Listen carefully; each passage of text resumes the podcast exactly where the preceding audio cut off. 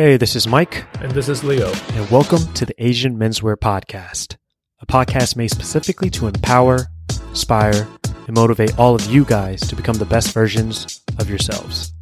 This is for us. What's up, and welcome back to the Asian Menswear Podcast. I hope you guys have been well. Today's episode is a pre-recorded segment from my weekly Instagram Live Wednesday Whiskey News Recap Show for Asian Menswear. The purpose of the show is to update everyone on all the news they might have missed. The report is centered around all the great things Asian men are doing in the U.S. and worldwide. And why is this important? Well, it's good to provide real examples of Asian men doing more than just stereotypical things to prove we are more than that. I hope you guys enjoy this new segment. Now, here's the show. All right, guys, before we get started, I just wanted to say I apologize for not being able to make it to the last two Wednesday Whiskeys. As you guys can probably hear by my voice, I haven't been feeling well, But yeah, we're going to go ahead and jump into this week's news recap. And the first piece of news is Shohei Ohtani becomes the fastest Los Angeles Angels player to reach 40 home runs.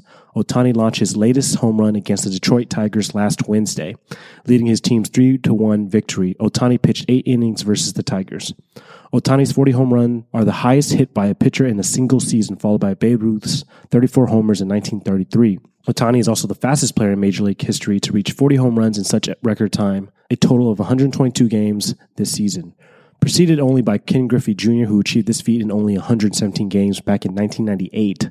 Angels manager Joe Maddon commented on Ohtani's extraordinary performance. "He just kept getting better," Maddon said. "Home run, hanging slider, kid didn't miss it. Let's give the guy credit. He competes at a high level. He prepares at a high level. He's a unique athlete to do what he's able to do. He's special to watch. I cannot deny that. If you are a Cy Young or MVP voter, your eyes have to be wide open at this point." As you guys already know, Shohei is having an amazing season. They were saying that he is having the best season in MLB history. So congrats to Shohei. Second piece of news, Collin Morikawa wins a $2 million bonus after claiming the number one position on the Comcast Business Tour Top 10. The 2020-2021 FedEx Cup season, including 6 top 10s, along with 2 major wins, the WGC Workday Championship and the Open Championship.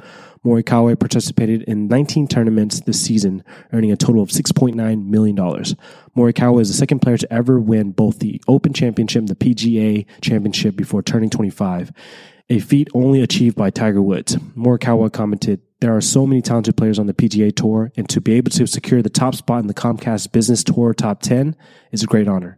This reinforces all the hard work that I put in throughout the entire season." Nice. The kid does it again. Collin Morikawa, I think he's only 25. Congrats to him. Next piece of news is for the film and entertainment industry. Netflix has released first look photos of the upcoming Cowboy Bebop live action adaptation starring John Cho. Cowboy Bebop is a space western following Spiegel and his crew called the Cowboys, who work as bounty hunters chasing the galaxy's most wanted criminals. Cho joins Daniela Panita, Mustafa Shakir, Alina Satine, and Alex Hassel, who form Spiegel's bounty hunter crew.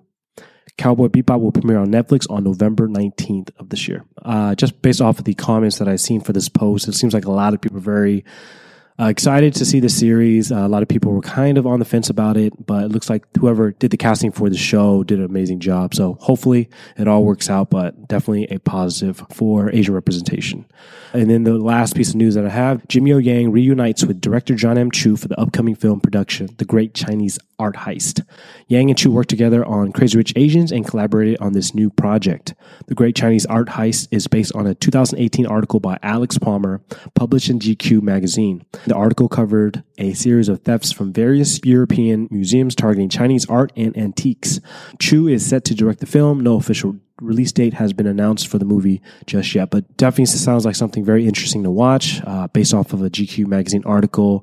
And we obviously have John M. Chu at the helm of this upcoming film, but looking forward to that. And that pretty much wraps up this week's news recap show.